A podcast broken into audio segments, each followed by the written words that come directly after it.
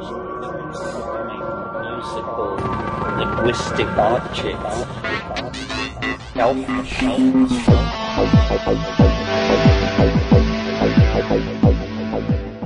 Greetings from Cyberdelic Space. This is Lorenzo, and I'm your host here in the Psychedelic Salon.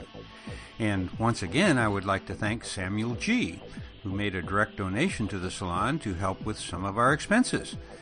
Thanks a lot, Samuel. I, I really appreciate your continuing support. Well, as you know, if you've been listening to some of my recent podcasts, in a couple of days I'm going to be heading to Orcas Island, Washington to participate in the Imagine Music and Arts Festival. And in addition to hanging out and meeting as many people as I can, on Saturday I'll be making a presentation titled Psychedelics in the Age of Artificial Intelligence. And uh, if all goes well, I'll be able to play a recording of that talk here in the salon a little later this year. Also, uh, as you know, the 2018 Burning Man Festival has now come to a conclusion, and thousands of, uh, I'm sure, very tired and dusty revelers are slowly making their way home, where, uh, well, it's probably going to take a while for them to get back into the swing of the default world. But once that recovery period is over, I expect to receive recordings of some of the Palenque Norte lectures that were held this year and uh, to play them for us here in the salon.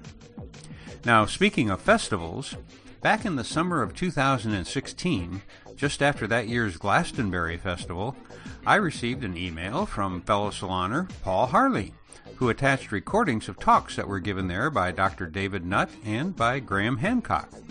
Now, at the time, I was in the middle of several other projects, and due to my inability to get organized, well, Paul's uh, email and recordings kind of slipped through the cracks. But fortunately, I recently found them. And so we're going to get to listen to these talks now, uh, just a couple of years late. I'm sorry about that, Paul, but as my mother often said, better late than never. So I'm going to do what uh, I'm thinking of as a, sort of a double album here in the salon and podcast David Nutt's presentation right now.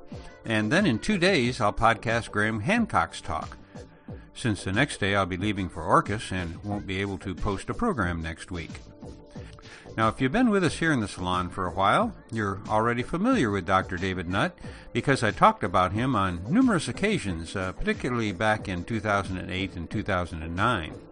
Back then, Dr. Nutt was the chairman of the UK's Advisory Council on the Misuse of Drugs and as such was one of the most senior people in the British government who was working on educating the rest of us about drugs, psychoactive drugs in particular. And in doing so, Dr. Nutt published a paper in which he cited numerous statistics that proved that taking MDMA was safer than horseback riding. and for that, he got fired from his post as the government's top advisor about these substances. Well, back at that time, the Dope Fiend and I were exchanging ideas here in our podcast, and the Dope Fiend even uh, interviewed Dr. Nutt for his Dopecast. And uh, so we were all very much up to speed with the trials and tribulations of Dr. Nutt. But now, almost a decade has passed since he was ushered out of his government post. And, uh, in fact, two years have passed since this talk at Glastonbury was given. However, as you will now hear, the words and wisdom of Dr. David Nutt remain both important and provocative yet today. So now here's Dr. David Nutt speaking to some like minded souls at the 2016 Glastonbury Festival. So the first thing to say is I'm a psychiatrist, and as I like to tell people, the name I'm Nutt. There are not many jobs in medicine that are fitting. Um, the men amongst you will realise that there is another one, but uh, we tend not to go there. Um, and I've always been interested in the brain, and uh, it seemed to me that, like most of you, the brain is uh, something that you cherish and you uh, would probably like to understand more, but you'd also like to optimize, like to, to know how best to make your brain do the things that would be useful for you. Um, and, and, one of the most uh, interesting and profound insights that I had in uh, in my life was uh, when I was about 15. And my father, who was a wise man, um, a civil servant, uh, not an academic, but uh, a product of the war, so he, he didn't go to university, but he was extremely clever. And uh, he was reading a book one day, and I came home from Scouts or something, and he said, You should read this. And this was a description by a man called Albert Hofmann, who presumably you've all heard of Albert Hofmann. And it was Hofmann's description of how he accidentally pipetted a small dose of a substance called LSD into his mouth when he was working on it as a medicinal chemist. And, uh, and that was a very important message because, of course, in those days, still at school, we were doing mouth pipetting like he did. But that's all gone now, so we won't have any accidents like that in future. However, Hofmann's accident was quite interesting because he was expecting, I think, nothing, but experienced a, a very profound alteration in consciousness. And his description that was really intriguing to me was not the fact that the world seemed different or that uh, music was louder or more melodic or more important, but it was his description of how it the cycle home, his normal 30 minute cycle home, seemed to take seven hours. And I remember thinking at that time, well, that is intriguing, isn't it? So, if obviously the brain works out what time is, and if a drug like LSD can change the way the brain perceives time, this has got to be a really important tool for studying brain mechanisms. If you want to understand timekeeping, then you know, you probably should give people LSD and see how well they register time. And, um, and so, those of you who go to work late regularly, you may just have some differences in those receptors, etc., that LSD work on. And, and, and, I was so intrigued by the, uh, that insight that uh, I went back to school and I started talking to my teachers. And, uh, and they said, We don't talk about that here. Oh, I said, okay, why is that? And they said, well, because it's illegal now. So I started asking, well, why is LSD illegal when it's such an interesting tool to study the brain? And of course, they couldn't give me an answer, and, and um, nor can anyone else. Anyone got the answer? Yeah, okay. There is no reason why LSD is illegal other than the fact that um, the American government uh, decreed it should be illegal. And that rather irritated me because I've never been I've never been one to believe that uh, politicians really had any better insights into life than we have. And in fact, in my 20 years of working with them, I know now I was right. And, uh, they have a lot less insight. Um,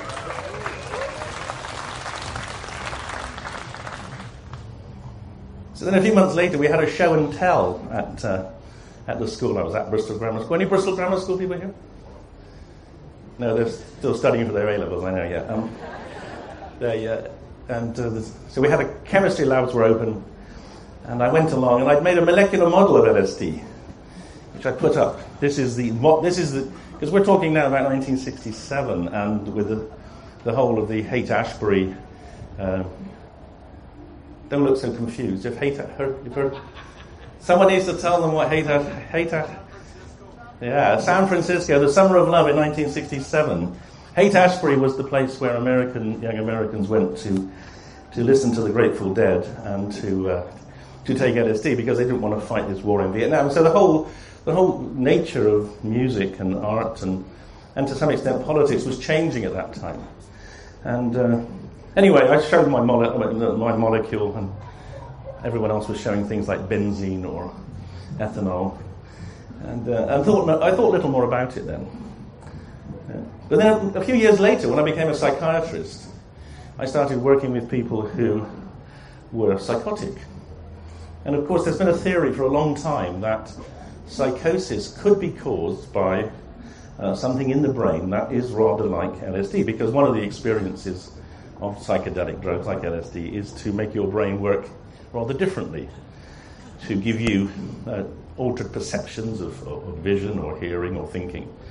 And uh, there's been a long standing theory that LSD could actually mimic psychosis. And, and that got me interested in the whole question of, uh, of can we use drugs to explore not only things like the nature of timekeeping, but also to make, maybe model psychosis so we can perhaps look for novel treatments. Because we have treatments for psychosis, but um, the reality is there there's only one kind of treatment, although there are many different drugs, they all work in the same way.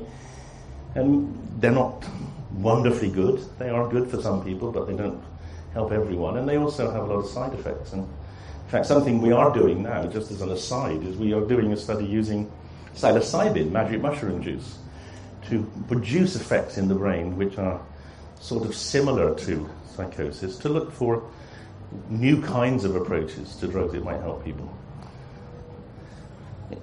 The reality is, though, that um, uh, when we look at the nature of uh, psychedelic experiences in the brain, we know now that drugs like LSD and the precursors, drugs like psilocybin, and going back even further uh, to drugs like um, ayahuasca, we know that they all work on a serotonin receptor in the brain.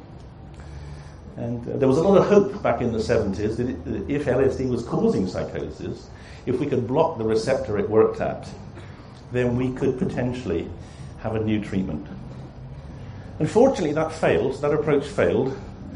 It hasn't completely died because, interestingly, just a few months ago, a, a new treatment for a, kind of psychosis which you see in people with Parkinson's disease has been, has been um, licensed in the USA based on blocking those receptors, those 5-HT receptors that LSD works on. So, so it's not been a fruitless exercise, but it uh, certainly hasn't transformed the, the way in which we think about psychosis.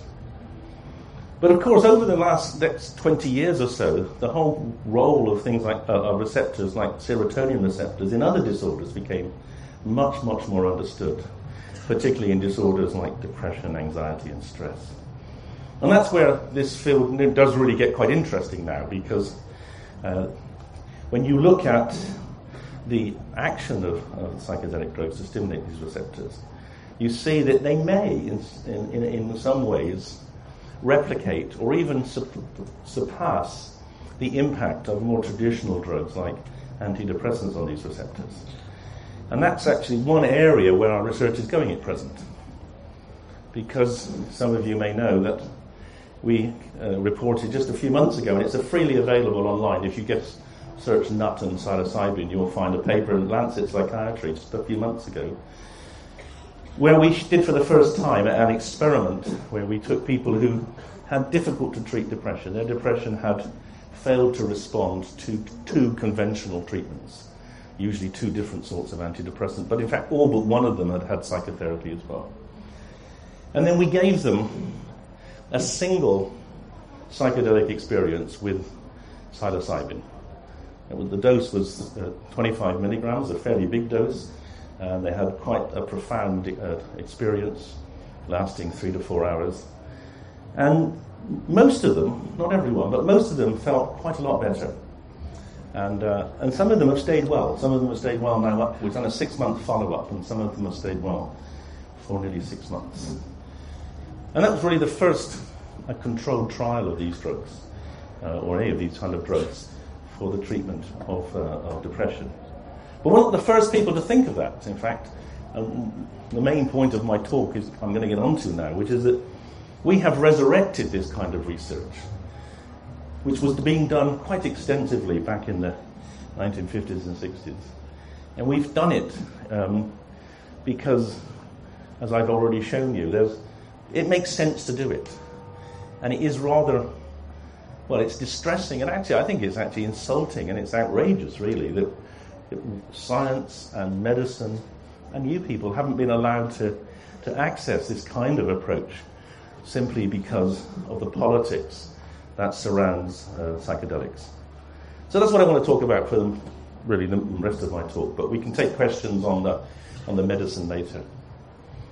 So let's go back in history. You could argue that we, modern Western society, is the only society in the history of humanity that has not used mind altering drugs and encouraged the use of mind altering drugs. And, and that's rather humbling, I think. So you look, you can, you can see cultures going, uh, native cultures in both the Americas. The word shaman, shaman is a Siberian word for uh, wise people who would use uh, another kind of mushroom than psilocybin, the Amanita muscaria mushroom in Siberia to produce changes in mood and mental state. Uh, clearly, Hindu religion any religion that's got six armed gods. They were using something. It was called soma, and it was probably um, a combination of, uh, of psilocybin and ephedra, the stimulant ephedra. So cultures uh, forever have used it. And perhaps the most important one, of course, are the ancient Greeks. And I, if I had a slide, I'd show you this wonderful slide uh, of uh, a Greek vase, which dates back to something like 1500 years BC. And the ancient Greeks were very well aware of the therapeutic as well as recreational value of many drugs. They really popularized and developed the, the way of cultivating and preserving wine. But they knew, like most of you do, that wine is not enough. And every year, when towards the end of the summer, when the dew started getting a bit heavier, the, the interestingly, a bit like you, the Athenian intellectuals and intelligentsia would, instead of coming to Glastonbury, they would go north. It was a lot drier there, interestingly, so it was called the Elysian Fields. So the Champs Elysees in Paris is named after the Elysian Fields, which are north of Athens. And the Greek intelligentsia went north from Athens to the Elysian Fields. Because in those fields, they were growing or growing on the rye and the barley that they were cultivating there was a fungus called ergot. And they knew that if they ate the ergot, they would get high. So they would go with their the gift of Dionysius, the god Dionysius, who was the god of alcohol. They'd take their urns of wine and they would go and they would drink wine and they'd chew on the ergot fungus and they would have a wonderful experience. So wonderful that they recreated it on their the images on their pottery, which is how we know about it today. And the reason they did that was actually in many ways the same reason as you come here. They wanted to escape from the city, they wanted to spend time in the country.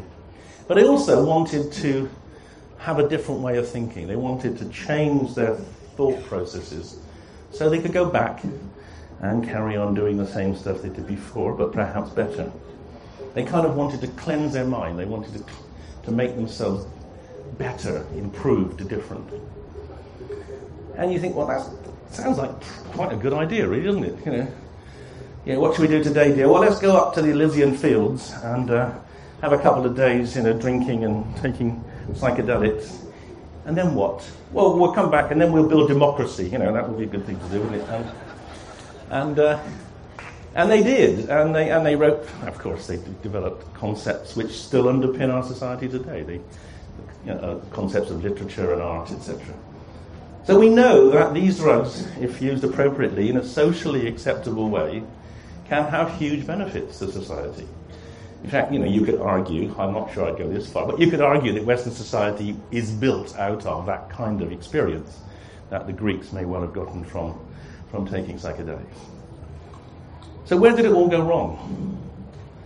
Well, it, it, that's a really quite difficult question to answer. But I suppose we have to blame the Romans because they took over Greece and they they were rather more militaristic and um, a bit more sort of rudimentary in terms of their perspectives on life, and they like fighting rather than thinking. And to some extent, the the subsequent 2,000 years have been uh, uh, limited in terms of people's access to these drugs and to the knowledge of these drugs. And we've tended to rely on alcohol. And of course, alcohol is, is a great drug. You know, we, you, I guess we've all used it, yes? Yeah? Yes, a few of you haven't. You maybe. Sometimes I give this talk and there are some people who've never used alcohol, but they're, they're relatively few. Alcohol is, is pervasive in our society. It has been for a very long time. And one of the problems with alcohol, one of the reasons alcohol is so pervasive, is that it figures so strongly in the Bible. In fact, as hopefully you will know, I mean, I'll give you an example. The reason alcohol was so powerful in, in ancient times was, was rather, uh, it's rather shown by what's in the floor in front of us. In those days, if you drank water like this, you'd probably die.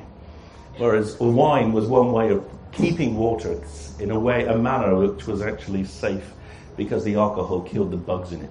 So alcohol has been life-saving in terms of providing a drinking, uh, drinking fluid. But of course, alcohol has also become part of our part of the symbolism of our religion. So Christian religion has used alcohol. You know, the wedding at Cana, what did Jesus do? Well, he made the wedding go well because he turned water into wine. Because wine, you know, uh, the tradition of uh, Jewish weddings at the time was to, to have wine to celebrate. And the church then, of course, uh, took that, took that accepted uh, uh, drug, and it turned it into part of the religious ceremonies. Uh, you know, I mean, if you take communion, you in both, you know, all, uh, certainly Catholic and, and Anglican communions, you drink wine. And whether you believe that's the body, the blood of Christ, or it's a symbolic, it doesn't matter. The fact is, the church has had a hegemony on drugs for the last uh, 2,000 years.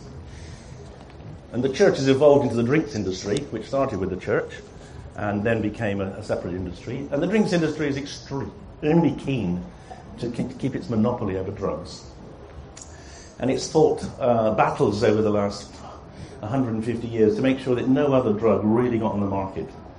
When accessible versions of drugs like opium and cannabis and cocaine became available to the public, systematically the drinks industry has cl- uh, created opposition to them, created fear about them, and eventually got them banned. So, for, so the reason, well, as I say, the reason we as a, as a society that doesn't use mind-altering drugs is largely because of the, the pressure that the drinks industry put on politicians to maintain their stranglehold on, uh, on, the control of these substances. And that's extremely, well, it, that's immoral, personally, I think. I don't, I don't, I don't see it, it can be any justification for limiting people's access to substances that change their mind, particularly not if you do it on the pretext of harm. And this, of course, is where the whole story gets extremely murky. Uh, most of the justification for keeping drugs illegal is because supposedly they're harmful. But as you know, and hopefully some of you have read some of my work over the years, most of the so called illegal drugs are less harmful than alcohol. And, and that's therefore, you know, that is so scientifically that the, the, the justification for that illegality, illegality is wrong. And of course, it was my protesting the government's continued uh, resistance, well, intransigence to uh, having a rational drug policy that eventually got me sacked as their advisor in 2009. And there's an interesting sort of.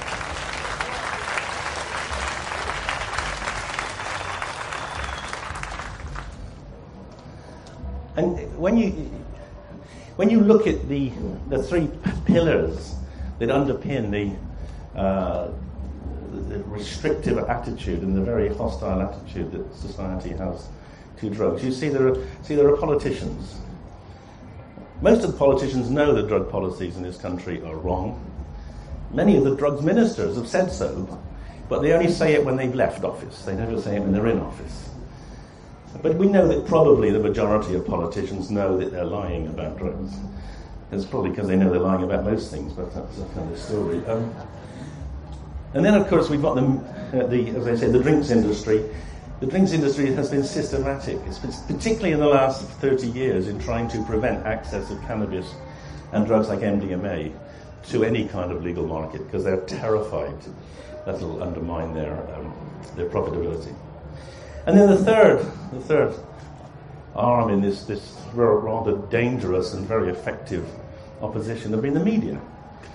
And there are, we have a peculiar media in this country. I don't know. Some of you look, some of you look rather young. You probably don't even know what a newspaper is. But believe me, there are such things, and they have a lot of influence amongst older people, particularly older voters.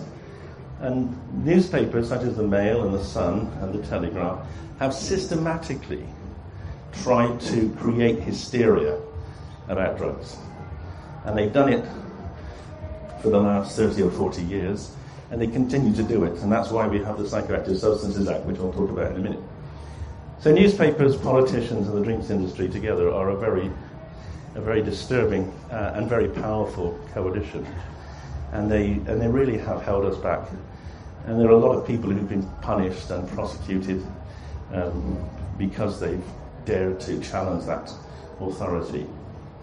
But beyond that, there's a whole other story, and this is really the key of my talk, which is that not only have we, in, by trying to uh, regulate recreational use of these drugs, uh, unfairly criminalized a lot of people. There are a million young people in this country, probably a few of you in this audience, again, judging by the smell, who've got criminal records for smoking cannabis. But we created an underclass. But actually, t- truth is, the cannabis underclass probably can't afford to come here.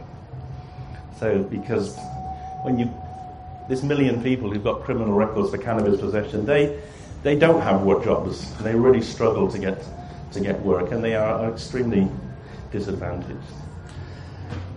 But beyond that, we've created uh, another underclass of people who've got medical problems for which they cannot get access to treatments. And almost all the so called illegal drugs that the newspapers know the names of or can spell cannabis, MDMA, LSD. I was going to say psilocybin, but I don't think they can spell that, but it's but those drugs that are illegal today all, all have huge medical potential. And to deny access of patients to their therapeutic possibilities is, I just, it, it's, even if these drugs were dangerous, it would be outrageous to deny patients who should be allowed to make their own minds up about the relative risk benefit. But when these drugs aren't dangerous, when you have a drug like cannabis, which is safer than alcohol, to deny it to patients, to break down the doors of people with multiple sclerosis, to, just to find that they've got some cannabis and to prosecute them, is, happens on a regular basis. To my mind, it, it's well, it's ridiculous.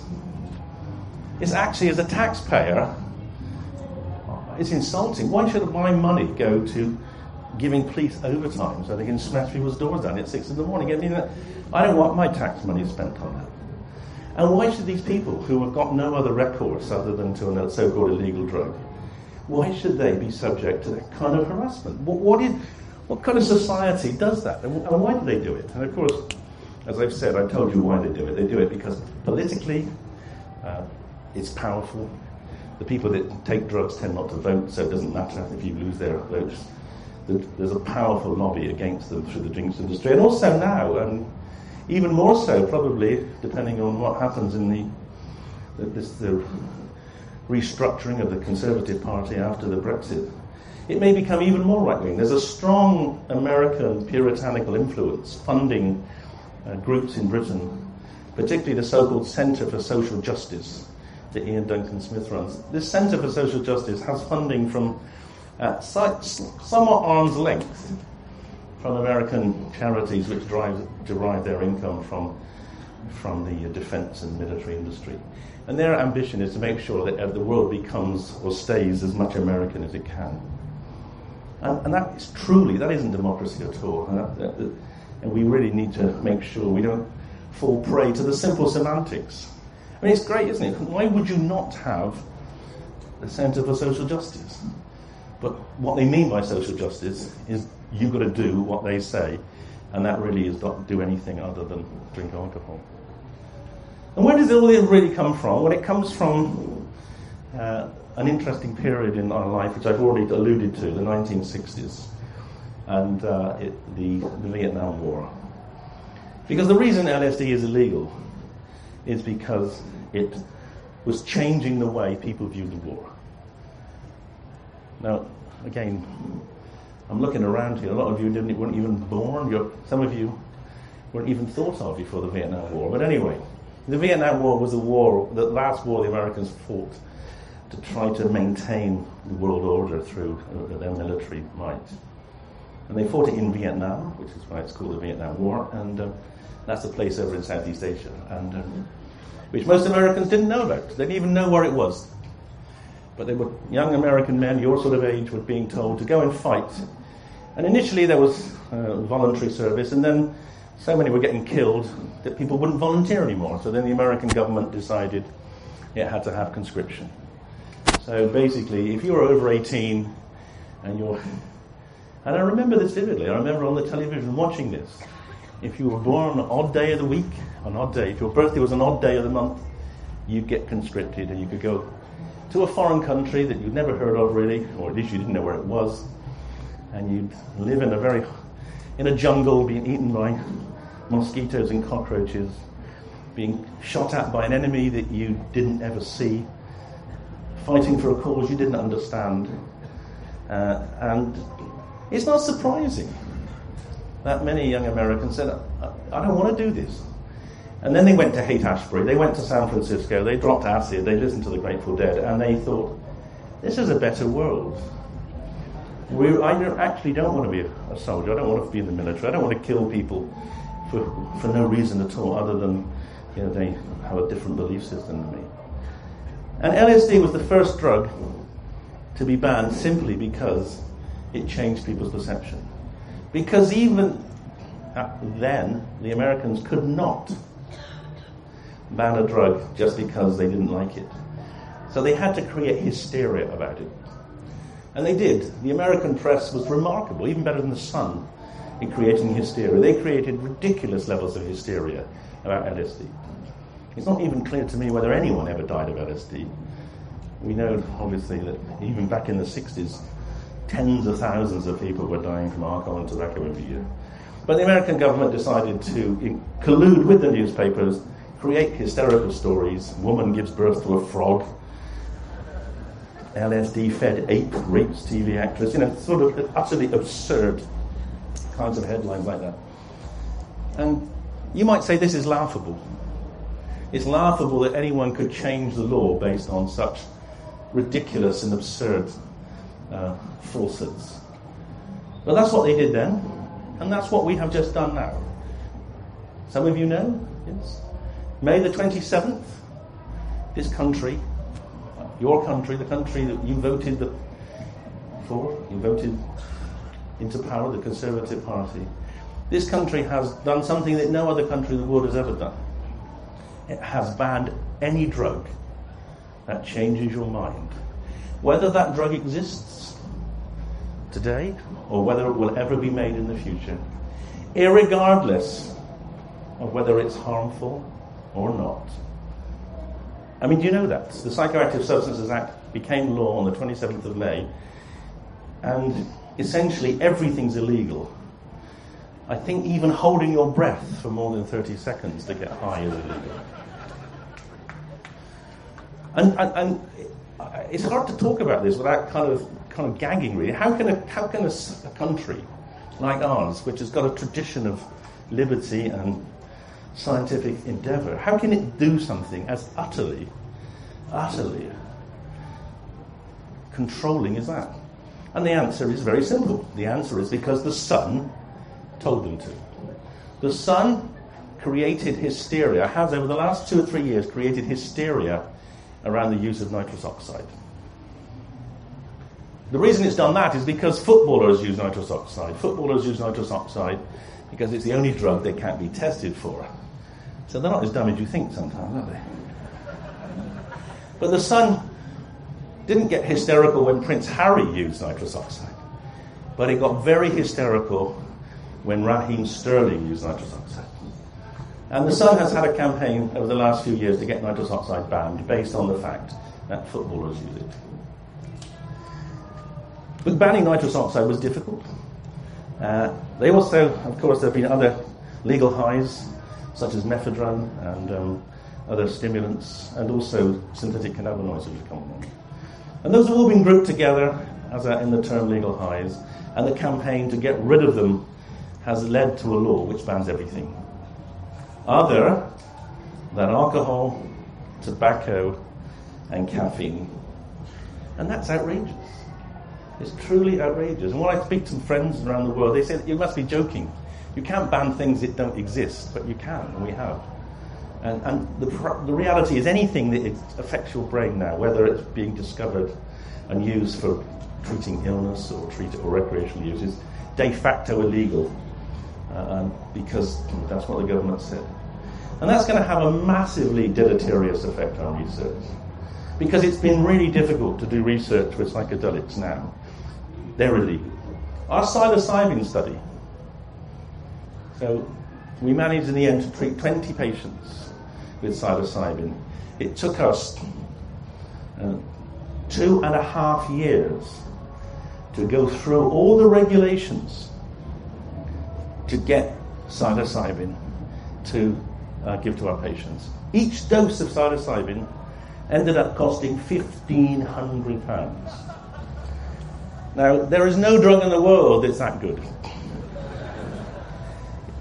Why is that? Because when I work with psilocybin, I am treated as a criminal. They assume that, and as are all my colleagues, it's not just me, no, I mean, we have to have special police checks. Only four hospitals in Britain are allowed to hold cannabis because it's deemed as too dangerous. I'm a doctor, I can prescribe heroin, which is massively more dangerous. You know, 1,300 deaths a year from heroin, no deaths from cannabis, but I can prescribe cannabis because I'm a doctor, uh, heroin because I'm a doctor, but I can't do anything with cannabis because it's controlled as a Schedule 1 drug like MDMA, like psilocybin. This is utterly, utterly stupid. It's a waste of your money because you funded my research, thankfully, or at least those of you who pay tax did. Thanks. And it holds the field back. We are the first people in 50 years to have done a study with LSD in this country. We did it. Thank you. Thank you.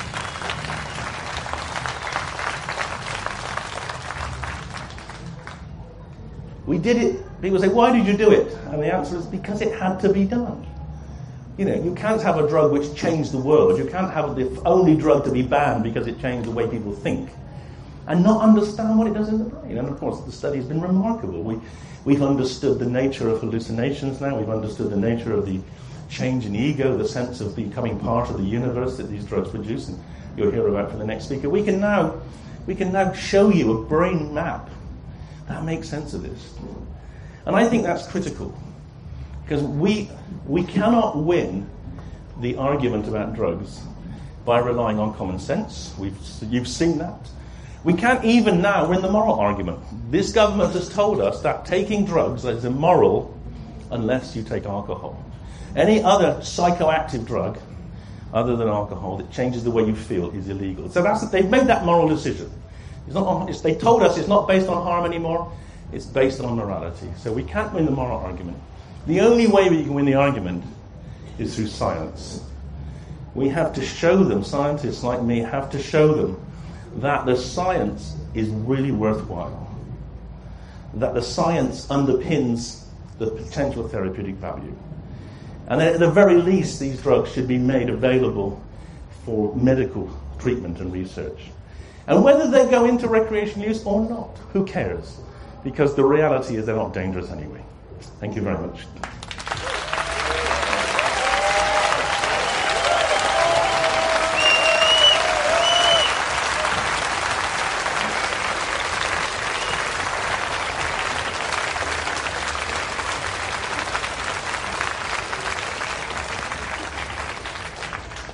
So if we, we've got 15 minutes or so for questions, if people want to ask. Yes, down here. Yeah, so the question is, if I'm... Yeah, they asked me that question in the Independent yesterday, but I couldn't write it. I mean, I, I had a slight domestic. My mother died yesterday, unfortunately, so, um, so I'm not staying. I'm just come to give this talk, and then I'm going to go home and sort things out. But they asked me to do that. But I will do it, and I'll tell you what I'd do. What I'd say, I'd say that the reality is this. The question was, if I was Prime Minister, I'd be better than Boris anyway. Um,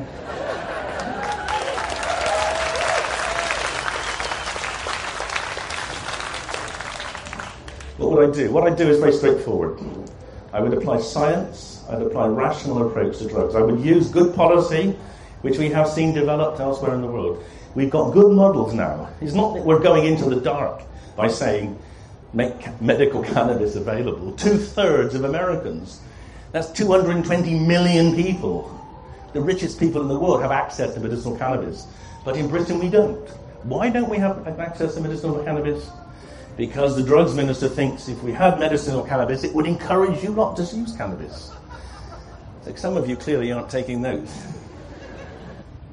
I would say this I would say, based on the knowledge we have of drug harms, drugs which are less harmful to the user than alcohol should be available.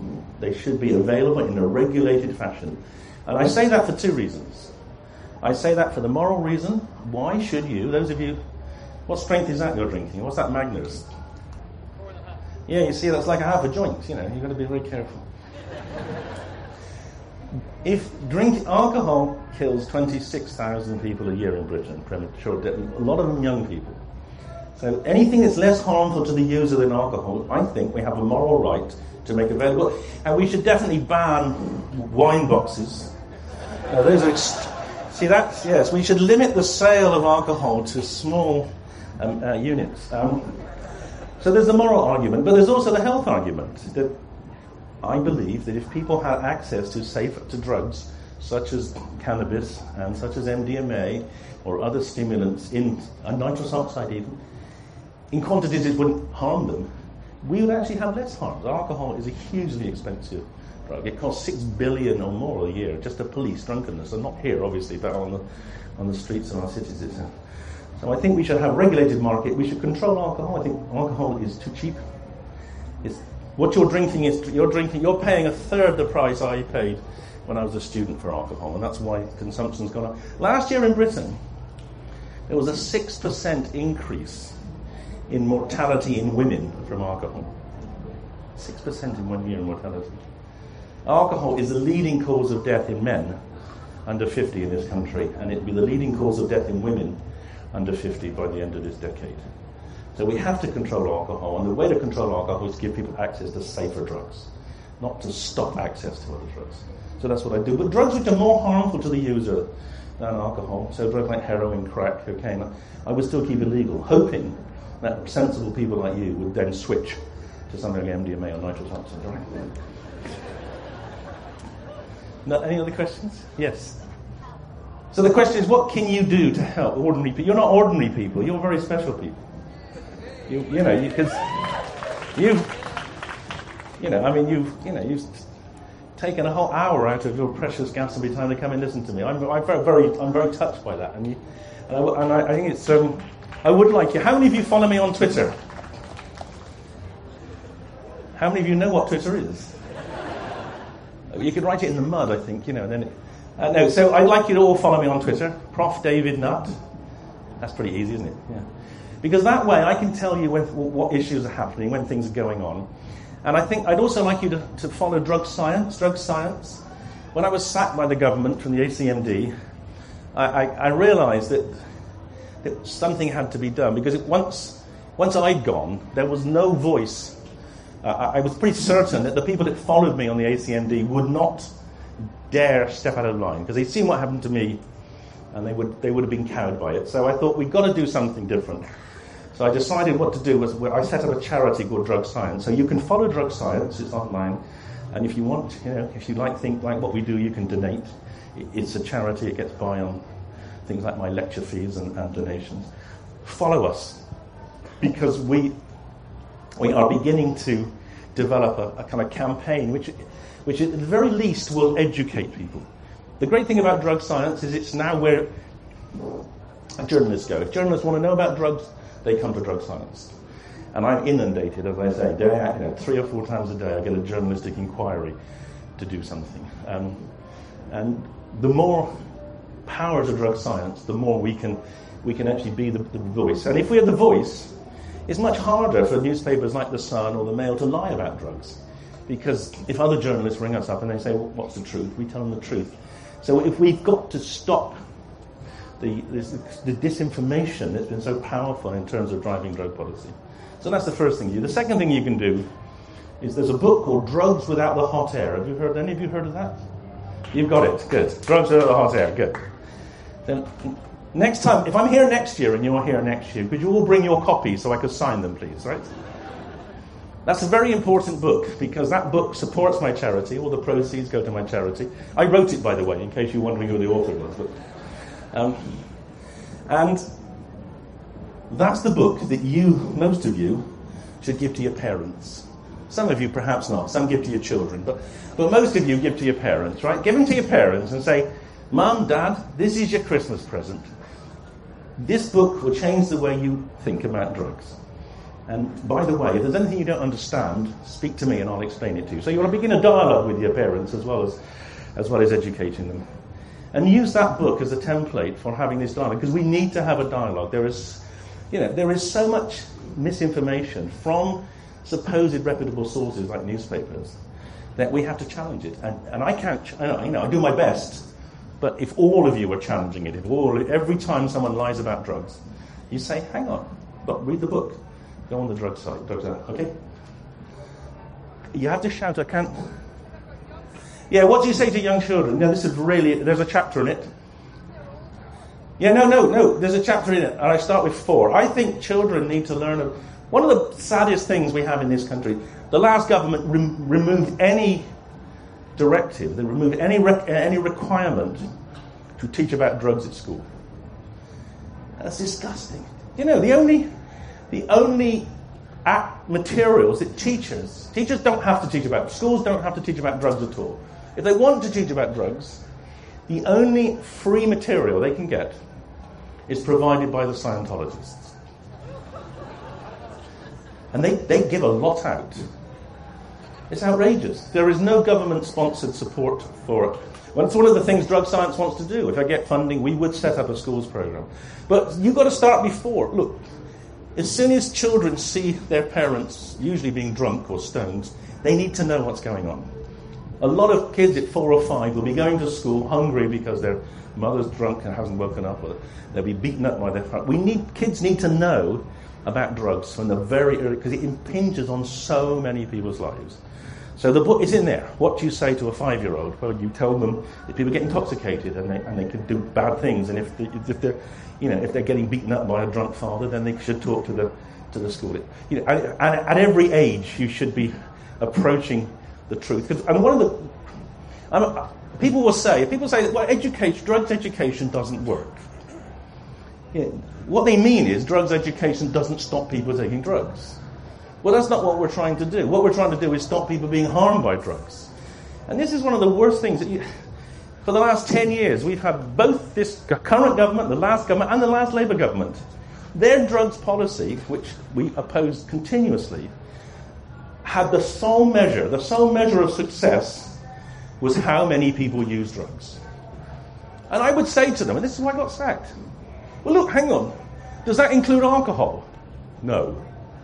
Why not? Because it's not a drug. Why do you want to stop people using drugs? Because they're harmful. But if they're less harmful than alcohol, won't you reduce net, net harm? Uh, we're not going to talk about that, or we're going to lie about it.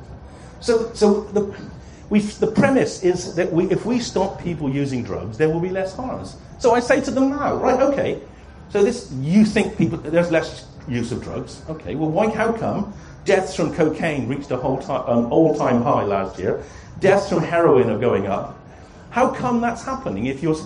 And there is no, there is no relationship between use and harm. Because what we're doing is we're, we're actually increasing the harms of drugs in, the, in the, the, people who are using by these policies we've adapted and having it all in the black market. So, I mean, so I suppose the bottom line is you've got to have a more rational government. Now, there is hope. Don't, don't give up. The, the Lib Dems, some of you may know, some of you may know, they did exist. There's eight of them left. And there's one other, there's a green lady called Lucas from Brighton. Six, six of the Lib Dems and, and Caroline Lucas have endorsed a policy document legalizing cannabis that I helped put together, which was endorsed by the Lib Dem Spring Assembly. And there will be a debate in Parliament about it. So we've got seven MPs that are openly supporting legal cannabis. Make damn sure those of you who are in their constituencies, you vote for them, please. One more? So, yeah, so the question is how can we use social media to try to promote and develop the, the, the, the, uh, the vision of drug science? I should say it's important, drug science is a charity, it's not just me. I've got a whole group of real experts. Almost all the experts on drugs in Britain are on drug science. That's, unfortunately, that's one of the reasons the government's laws on drugs are so bad because even when, you know, they don't even make the laws correct, they're not even chemically correct. The latest law on cannabis, you might be interested in, on synthetic cannabinoids, the latest uh, proposed law on synthetic cannabinoids uh, currently captures something like 35 licensed medicines under this act. The government doesn't even know its own laws. He doesn't even understand what it's doing. So, because most of the experts work for drug science, so we're communicating. We're, so, I tweet. Drug Science has a website. We do Facebook. At some point, we will have a campaign, and so we're going to. What I'm trying to do now, I think the key issue, the big for us in this country at present, is a technical issue, and it's about how we can get cannabis, medical cannabis, available. And, and it, all it takes is for the Home Secretary to write a letter, or write a, what's called a statutory instrument, and say that cannabis is no longer a Schedule 1 drug, which means you have to have a special license, which takes a year and costs £5,000 to hold it, but it's a Schedule 2 drug alongside heroin. So we could store cannabis alongside heroin in our pharmacies and not worry too much because if people are going to break into that pharmacy, they're not going to take the cannabis, are they? If we make cannabis a Schedule 2 drug, like the Americans are almost certainly going to do this year, that would make it a medicine. And as a stroke, and it would, doesn't, even need, doesn't even need a vote of parliament. We can just have a, the Home Secretary saying, yep, there's enough evidence, it's a medicine, let's put it back in the medical category, Schedule 2, and or uh, immediately that would happen. So we need a campaign for that, and everyone should if we start a campaign, you should really sign up for that. When, you know, at some point, that's going to happen. 100,000 people have signed the campaign, the petition called Ease Our Pain, at least over 100,000. So there will be a debate in Parliament about cannabis and medicine. And then I think we should do the same for psilocybin, because we've now got this good evidence of its value in depression, and MDMA as a medicine for post traumatic stress disorder. And I think if we could all push for just those three drugs to be put in, out of Schedule 1 into Schedule 2, we could really make a huge difference to a lot of people fast. So follow me again on Twitter, please. I want to see at least another thousand signed up tonight. Last question. Do I think Brexit's going to make any difference? Well, it's, it's going to make a difference in a number of ways. It's certainly a distraction. One thing about Europe, whatever you think about Brexit, the European Directorate of Justice, they developed a policy five years ago based on the harm scale that we developed. And they said all new drugs should be assessed under the harm scale. And if they're very harmful, they should be criminalized. If they're moderately harmful, they should be subject to civil sanctions. And they're not, if they're not harmful, they should be legal. And our government, my scale, and the government, our government said, no, we're not interested in doing anything that Europe are doing on drugs. And of course, we've gone on now to make everything illegal, even if it's harmless. So Europe was good for drugs because Europe is rational. Most European countries, particularly Netherlands, Belgium now, Spain, Portugal, they have much more rational drug policies. So I think Brexit could actually make things worse because if we end up being controlled by these ultra Puritan right wing American lobby groups, it could be more problematic. But who knows? I mean, so you know, I'm not optimistic, but but don't give up because you never know. Something you know, there might be a chance for change. Our last guy's got his last question. You'll have to say it a lot louder. My synthetic alcohol. Well, this is an interesting.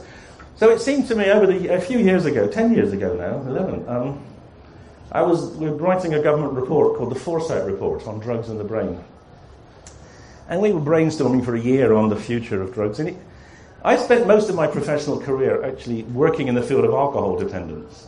And I, for the first 20 years, I was trying to treat people with alcohol dependence. I was trying to stop people being intoxicated, stop people craving, stop people dying of cirrhosis. And then in, during this brainstorming process, kind of came to me, well, we can never do that. Alcohol is intrinsically toxic. For those of you who drink, there's only a few of you here, I see, which is good, but let me just tell you, sir. If alcohol was treated like a food additive, suppose, suppose, suppose one day, you know, you, it was suppose alcohol didn't exist, and suddenly you discover this wonderful solvent which you could put into trifles to make them taste better. Yes, you said, I'm going to make my fortune selling alcohol trifles. You go to the Food Standards Agency and you'd say, uh, Can I sell this? And they'd say, Do toxicology testing. You do toxicology testing. And you'd come back and you'd say, Can I sell it? And they'd say, Yes, you can sell alcohol. It is toxic. So the maximum exposure in a year for alcohol, if you treat it like other food additives, is a glass of wine per year. So we, we know that. We've known that for quite a long time. But the reason we don't enforce those rules is because it's not a food additive. It's a food. And it's exempt. And that's the problem. We blind ourselves to alcohol. So, 4 million premature deaths a year from alcohol. We could get rid of almost all of those by replacing it. I know science, the science we've done, could give us. It has given us. I've taken it. My wife has taken it. We had parties over, over Christmas. We've had synthetic, we've got alternatives to alcohol that are like alcohol, but they don't rot your liver and your gut and your brain, etc. And you don't get so much of a hangover. And they're reversible. I mean, it's perfect. The question is, how do you develop it? And the answer is in Britain, we can't develop it because de facto it is now illegal. So we are thinking about going overseas because, you know, and you guys will just have to die of your liver cirrhosis and the rest of the world can live longer. Maybe that's a good point to end. Thank you all very much.